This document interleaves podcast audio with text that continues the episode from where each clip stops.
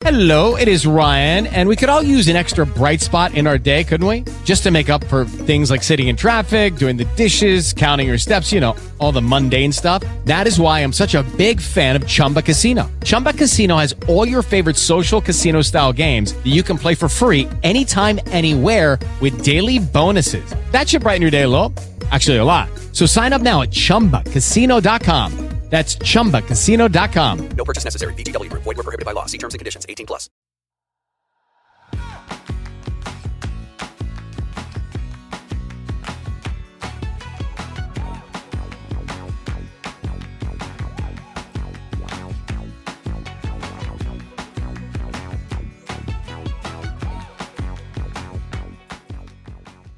Hola, esto es Plug and Drive, un podcast de Milcar FM, en su capítulo 34 del 9 de mayo de 2019. Por cierto, mi cumpleaños. Yo soy Paco Culebras y aquí hablaremos sobre vehículos eléctricos de forma sencilla y clara, sobre su uso, funcionamiento, características, posibilidades, ventajas y retos a superar. También tendrás opinión, análisis, noticias, debates y entrevistas para mantenerte informado de todo lo que acontece en el mundo de la movilidad eléctrica y la automoción del futuro.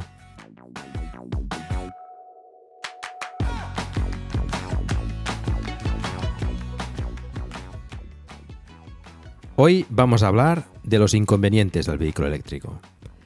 Pero antes de empezar, permitidme una reflexión sobre esto. Se critica muchas veces al mundo de la movilidad eléctrica que solo se habla de las bondades y las ventajas del vehículo eléctrico, pero se ocultan los inconvenientes. Creo, sinceramente, que aquí en Plug and Drive damos una visión realista de la movilidad eléctrica, o al menos eso intento.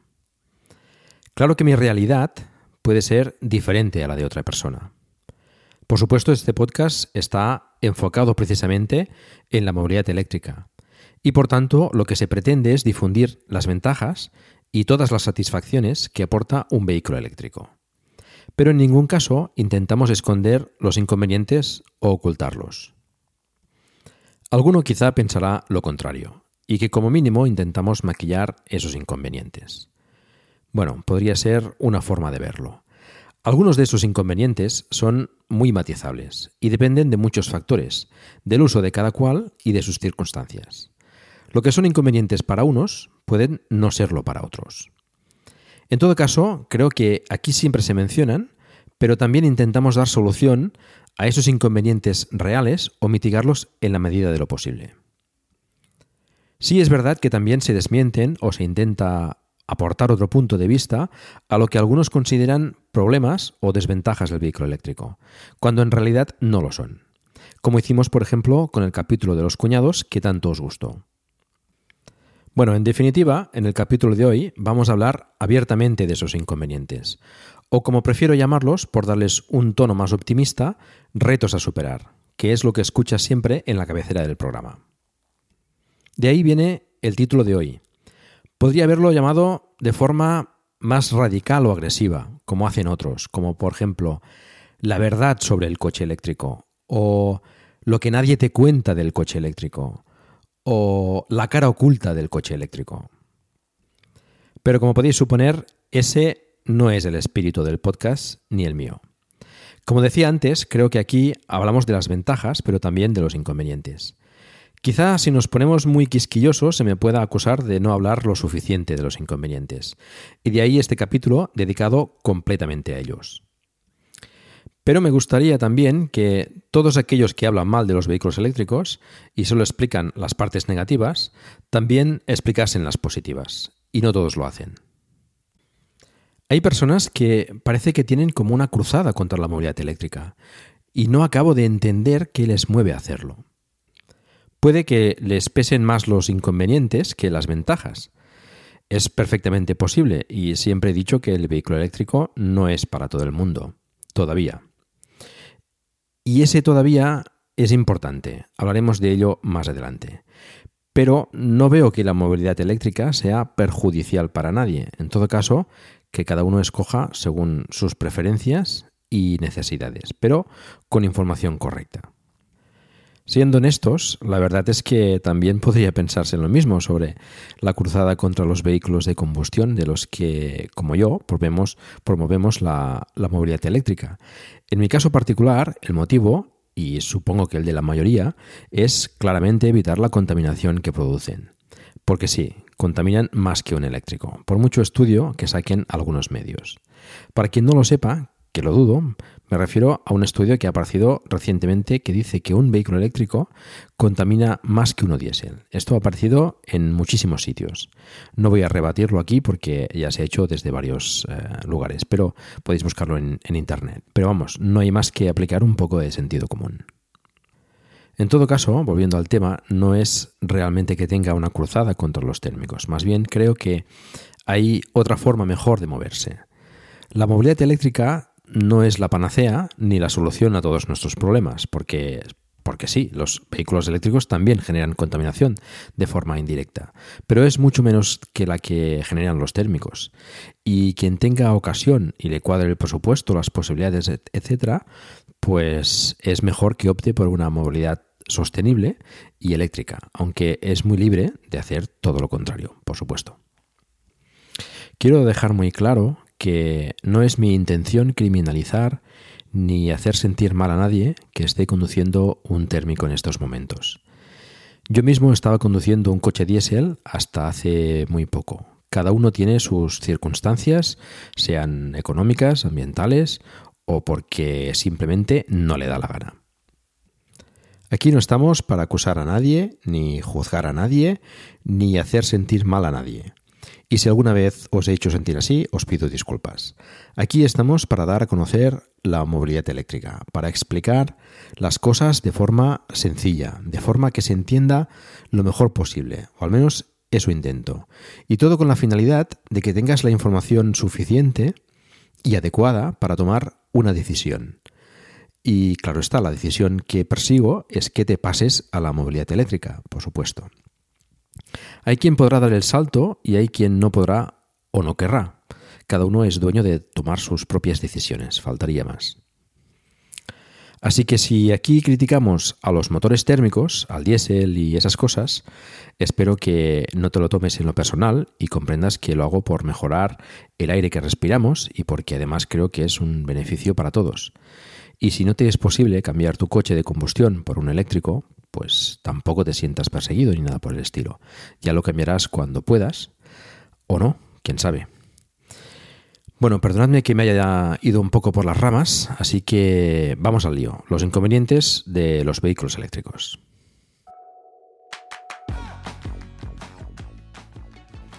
A mi entender, los principales inconvenientes de los vehículos eléctricos son tres. El precio, la autonomía y la carga. En el resto de características, en mi humilde opinión, claro, los vehículos eléctricos son superiores a los térmicos. Ya hemos hablado de todas esas ventajas, así que no vamos a repetirlas aquí de nuevo. Hay otros inconvenientes, pero derivan de una forma o de otra de estos tres que os acabo de decir. Vamos a comentarlos más en detalle.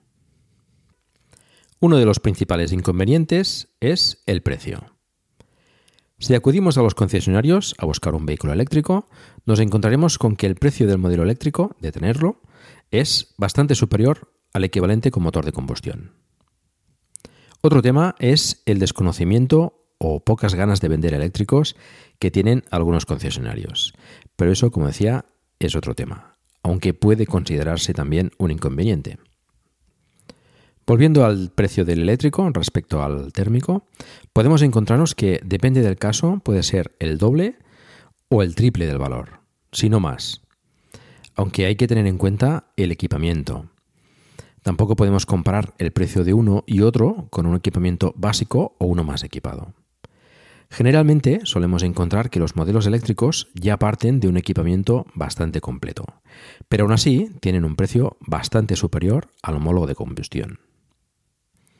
Las explicaciones que podríamos encontrar son básicamente que a día de hoy las baterías son caras de producir y además la producción de los modelos eléctricos suele ser bastante baja comparada con los demás. Esto hace que el producto final sea más caro de producir y su precio final se encarezca también considerablemente. Tenemos además que el mantenimiento del vehículo eléctrico, como ya sabéis, es bastante inferior al térmico, con lo que probablemente las marcas o los concesionarios quieran recuperar parte del importe que dejan de percibir en el mantenimiento, los recambios, etc., con el importe de la venta. Sea como fuere, esto es una realidad. El precio de los vehículos eléctricos es elevado. Bastante elevado en algunos casos. Y por lo que percibo, y esto es sensación mía, este es el impedimento más grande que suele tener la gente para pasarse a la movilidad eléctrica, más que otros factores. Es cierto que con el ahorro en combustible, mantenimiento, etc., el precio final de adquisición se reduce considerablemente y puede quedar a un valor similar al del térmico equivalente. A veces por encima, pero puede ser incluso por debajo. Aún así, ese precio de adquisición es elevado y a mucha gente le cuesta desembolsar esa cantidad de dinero en un vehículo, teniendo otros más económicos al alcance. Otro inconveniente asociado en cierta manera al precio por el coste y la cantidad de producción es la poca variedad de modelos que existen a día de hoy en vehículos eléctricos. En motores térmicos tienes a tu disposición una variedad enorme de posibilidades.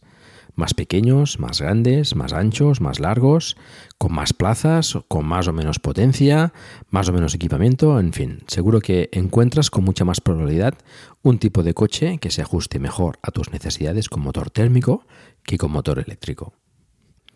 Pero esto va cambiando día a día. Y hoy hay más variedad que hace un año. Y hace un año había más que hace tres. Y dentro de un año habrá más variedad que hoy, seguro. Pero es una cuestión que está ahí y que a la hora de buscar un modelo eléctrico que encaje en tus gustos o necesidades, lo tienes bastante más difícil con motor eléctrico que con un motor térmico. También es cierto que tenemos como opción el mercado de ocasión. Pero la oferta en eléctricos al venderse bastante menos, también es escasa a día de hoy. Y debido al alto importe de adquisición, las personas que los venden también intentan recuperar parte de ese alto coste en la venta. Aunque pueden encontrarse buenas oportunidades, son escasas. Tenemos entonces que, desgraciadamente, el vehículo eléctrico queda lejos de muchas personas que no pueden permitírselo o que simplemente no quieren gastarse tanto dinero en un vehículo. En todo caso, a esas personas que aún haciendo los números del coste total, contando los ahorros de combustible, etc., no puedan llegar a adquirir un vehículo eléctrico, les invito al menos a que tengan en cuenta en su decisión las emisiones del motor que compren e intenten comprar el que emita menos.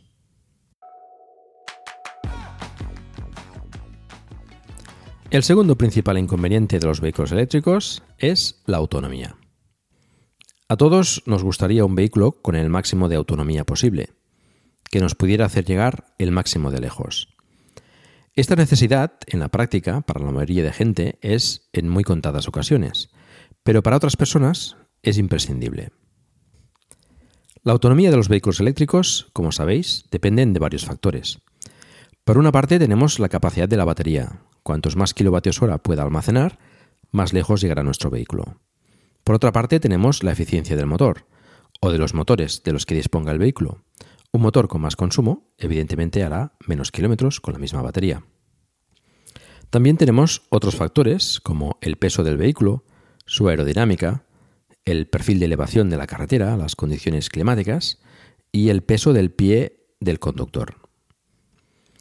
Todos estos factores influyen en la autonomía y en mayor o menor medida pueden hacer que puedas llegar más o menos lejos.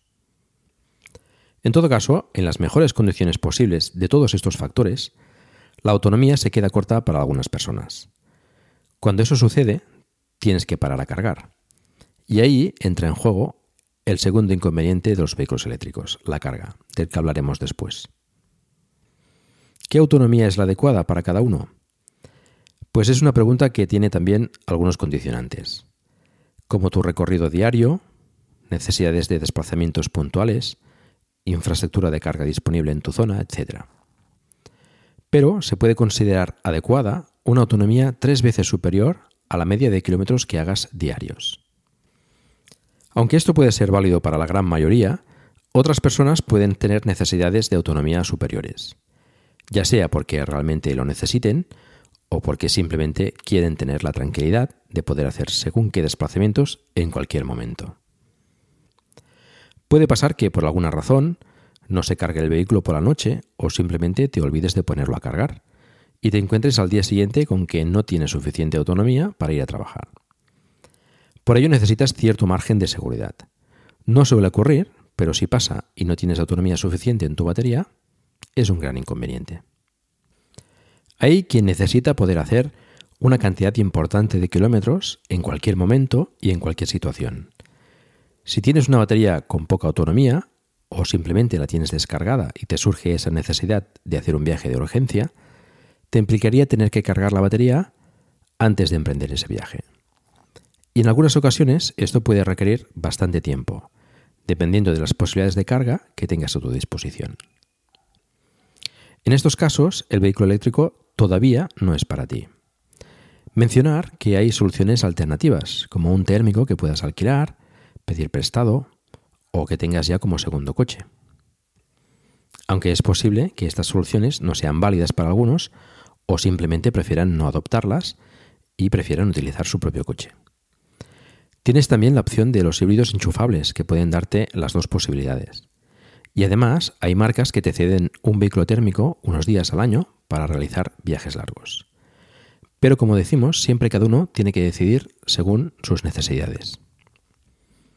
Hay quien necesita hacer muchos kilómetros diariamente, por su trabajo, si eres comercial, por ejemplo, o por los desplazamientos que deba hacer cada día si vive lejos del lugar de trabajo. Si no tienes posibilidad de recargar de alguna manera, ya sea en casa, en el trabajo o por el camino los kilómetros que haces diariamente, o hacerlo te supone perder mucho tiempo en los trayectos y no puedes o no estás dispuesto a hacerlo, entonces el vehículo eléctrico tampoco es para ti. Todavía. Hey guys, it is Ryan. I'm not sure if you know this about me, but I'm a bit of a fun fanatic when I can. I like to work, but I like fun too. It's a thing. And now the truth is out there. I can tell you about my favorite place to have fun Chumba Casino. They have hundreds of social casino style games to choose from, with new games released each week. You can play for free anytime, anywhere and each day brings a new chance to collect daily bonuses. So join me in the fun. Sign up now at ChumbaCasino.com. No purchase necessary. VGW Group. Void were prohibited by law. See terms and conditions. 18 plus.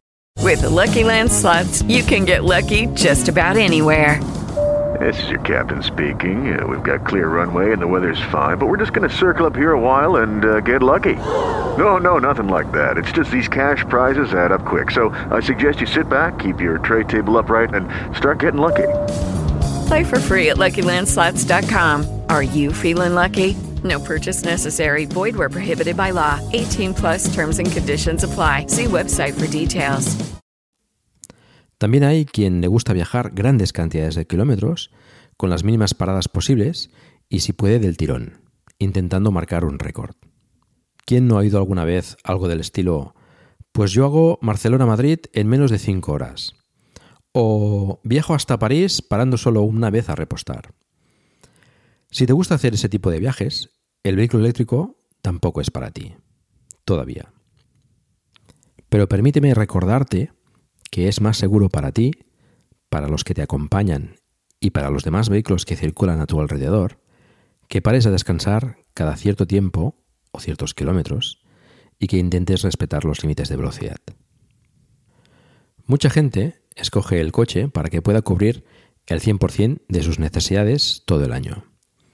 Es perfectamente lícito, por supuesto.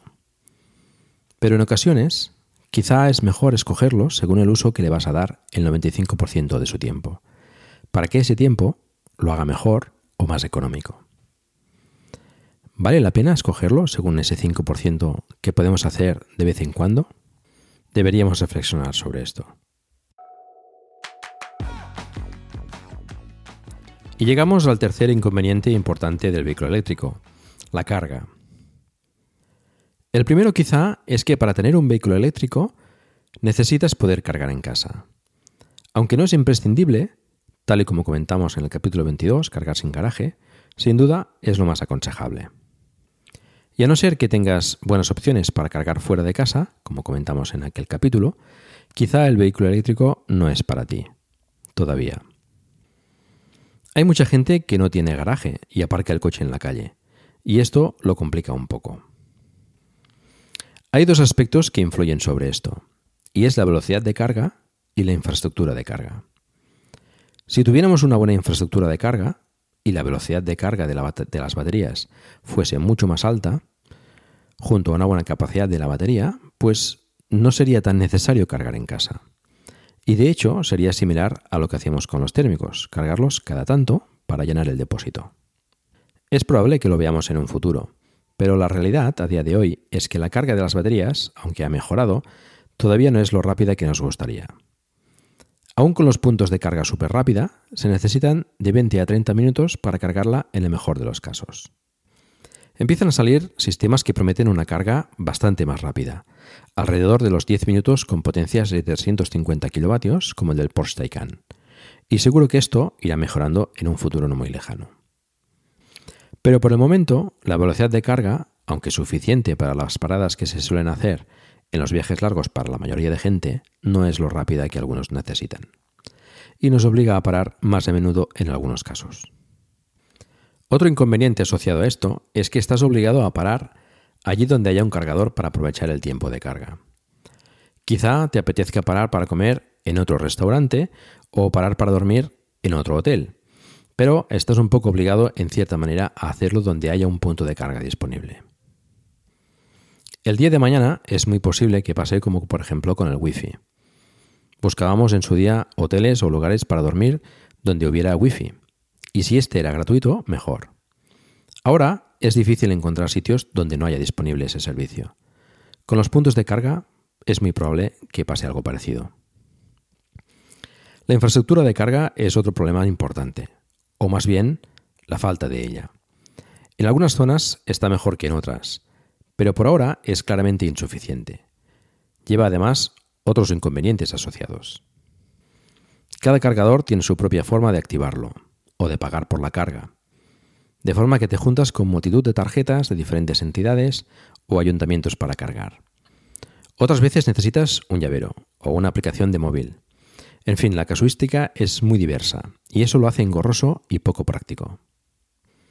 Después tenemos que tampoco tienes información en muchos casos sobre su funcionamiento, es decir, si está operativa o no, o de su ocupación, si está siendo utilizada por otro vehículo en ese momento. Todo esto nos hace tener inseguridad a la hora de viajar sin saber si el punto de recarga que vamos a utilizar funciona o está ocupado por otro vehículo. Y eso supondrá esperar, en el mejor de los casos, o no poder continuar nuestro viaje en la peor situación posible. Por suerte suele haber alternativas, y aunque lento, siempre podemos cargar en cualquier enchufe. Pero lógicamente todo esto es un inconveniente. Y no todo el mundo está dispuesto a pasar por ello con los niños y tu pareja en el coche. Algunos puntos de recarga además tienen un coste fuera de mercado y bastante elevado, con el que puede llegar a tener un coste parecido a repostar gasolina. Pero por suerte son los menos y la competencia los acabará poniendo en su lugar. Tenemos también otros inconvenientes no tan importantes. Por ejemplo, la disponibilidad de talleres especializados. No cualquiera puede reparar un vehículo eléctrico. Me refiero a la parte eléctrica, de batería, etc. Lo que es plancha, suspensiones, frenos y esas cosas, puede hacerlo cualquier taller. Pero las partes eléctricas tienes que acudir a un taller que sepa lo que hace. Y puede costar encontrar un taller en tu zona. Otro inconveniente es la degradación de la batería.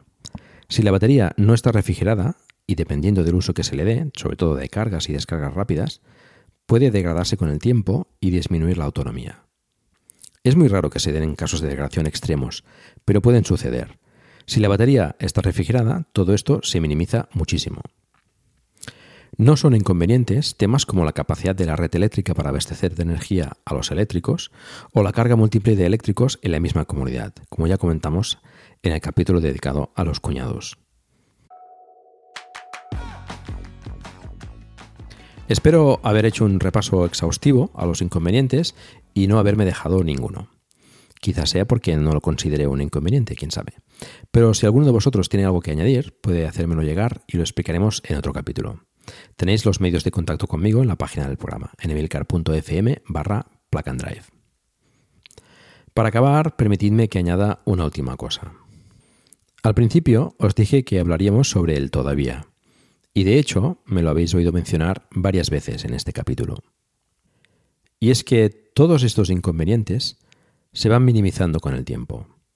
Y algunos, o todos ellos, pueden hacer que el vehículo eléctrico no sea para ti, todavía. porque cada día van mejorando y siendo menos inconvenientes.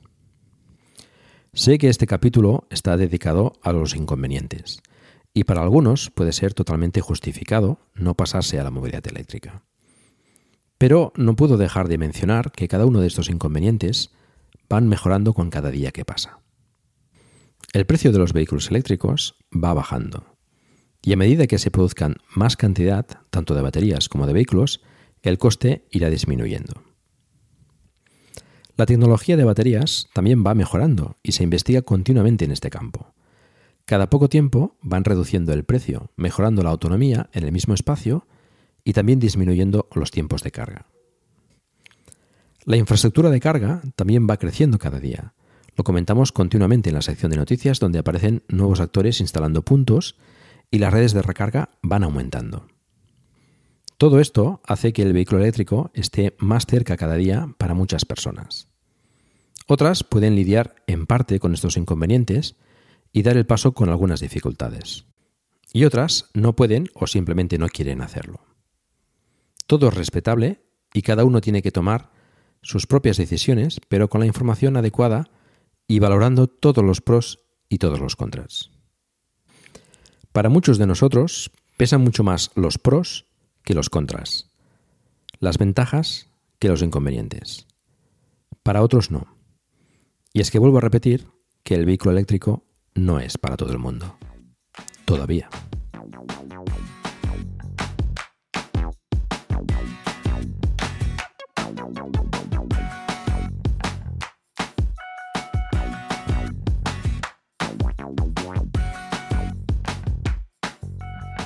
Bueno, vamos con la sección de noticias.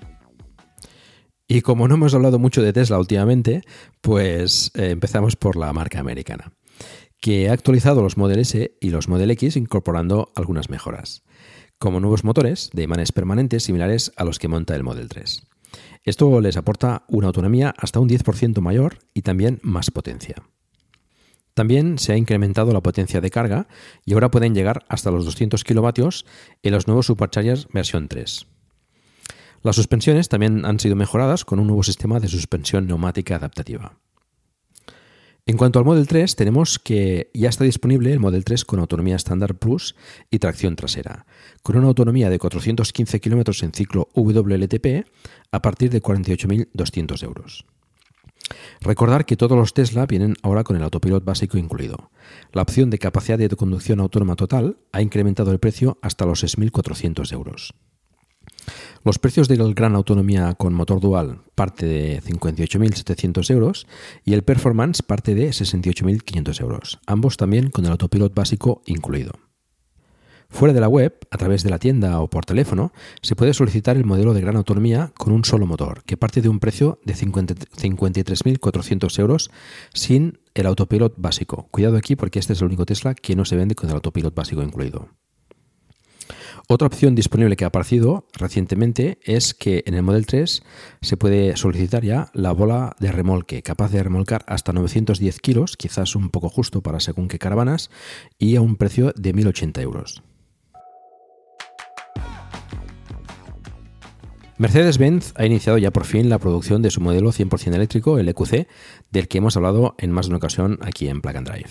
Recordemos que es un sub con 416 km de autonomía en ciclo WLTP, tracción total y unos 300 kilovatios, unos 408 caballos, con 760 Nm de par motor. Parte en España de un precio de 77.425 euros y la marca ya admite eh, pedidos.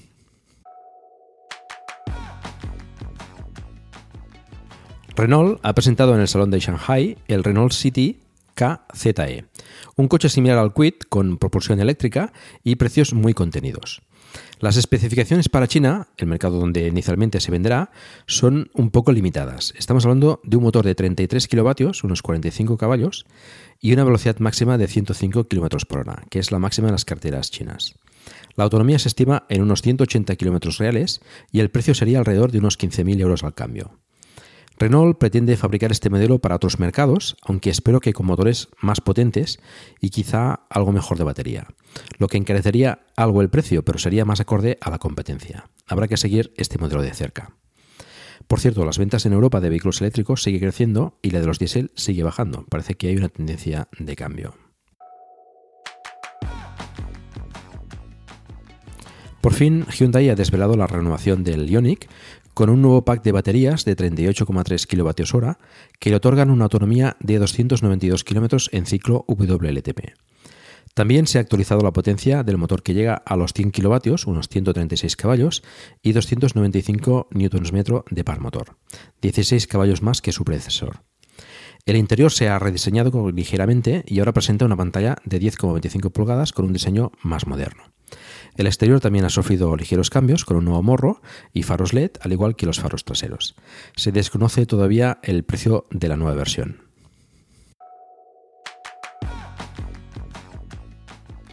Volvo ha anunciado la disponibilidad del nuevo Volvo XC40 FIP en versión híbrida enchufable. Contará con una batería de 10,7 kWh que le otorgará una autonomía de 44 km en modo eléctrico. Parte de un precio de 45.150 euros, otra opción más en el mercado para los que les interese el híbrido enchufable. Volkswagen ha presentado oficialmente el ID3 y se han abierto las reservas desde el 8 de mayo. Tienen disponibles 30.000 reservas a un precio de 1.000 euros en toda Europa hasta que se agoten. La reserva es para la edición especial de lanzamiento, denominada First Edition, y que corresponde a la versión intermedia del IDE.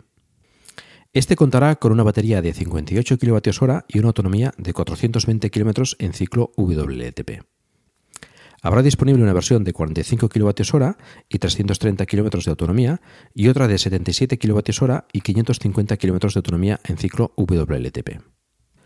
La potencia máxima de carga será de 125 kW con conector CCS y se regalarán 2.000 kWh de carga gratuita en las estaciones Ionity a todos los propietarios. Las medidas ya oficiales serán de 4 metros y 10 centímetros de largo, 1 metro y 80 centímetros de ancho y 1 metro y 53 centímetros de alto. Se espera que empiecen a entregar las primeras unidades el año próximo. Y hasta aquí el capítulo de hoy. Antes de acabar, agradeceros a todos vuestras felicitaciones por el capítulo anterior del Tesla Model 3 con los tres invitados. Eh, ha gustado bastante y bueno, así me lo habéis hecho saber. Fue un capítulo bastante completo y bastante largo. No sé si os habréis dado cuenta, pero fue una oda al 3 los tres capítulos sobre el Model 3 coincidieron con el 31, el 32 y el 33. El último en particular fue especialmente curioso, ya que fue el capítulo 33 sobre el Model 3, con tres invitados y con una duración de 3 horas, 33 minutos y 33 segundos. No ha sido premeditado, pero bueno, ha salido así y la verdad es que no deja de ser curioso. El tiempo final sí que se acercaba mucho a esa cifra y sí que hice un pequeño ajuste para que realmente fuese pues los 33 segundos, pero bueno, mm, casualidad y bueno, pues curioso. Bueno, recordar como siempre que tenemos un grupo de Telegram donde charlamos sobre el vehículo eléctrico y en el que por supuesto estás invitado a participar. Encontrarás el enlace en la página del programa. Hace tiempo que no me enviáis ningún audio y bueno, pues me gustaría que, que si disfrutas de un vehículo eléctrico y, quieres explicar tu experiencia, pues me envíes un audio que, pondremos aquí para, para escucharlo todos. Y eso es todo. Muchas gracias por el tiempo que habéis dedicado a escucharme. Os recuerdo que hagáis difusión del vehículo eléctrico en la medida de vuestras posibilidades, por ejemplo, recomendando este podcast o haciendo una reseña en iTunes. Espero también vuestros comentarios en la página del programa en emilcar.fm barra se escribe plug and drive, donde también podéis encontrar los medios de contacto conmigo y conocer los otros podcasts de la red. Un saludo y hasta pronto.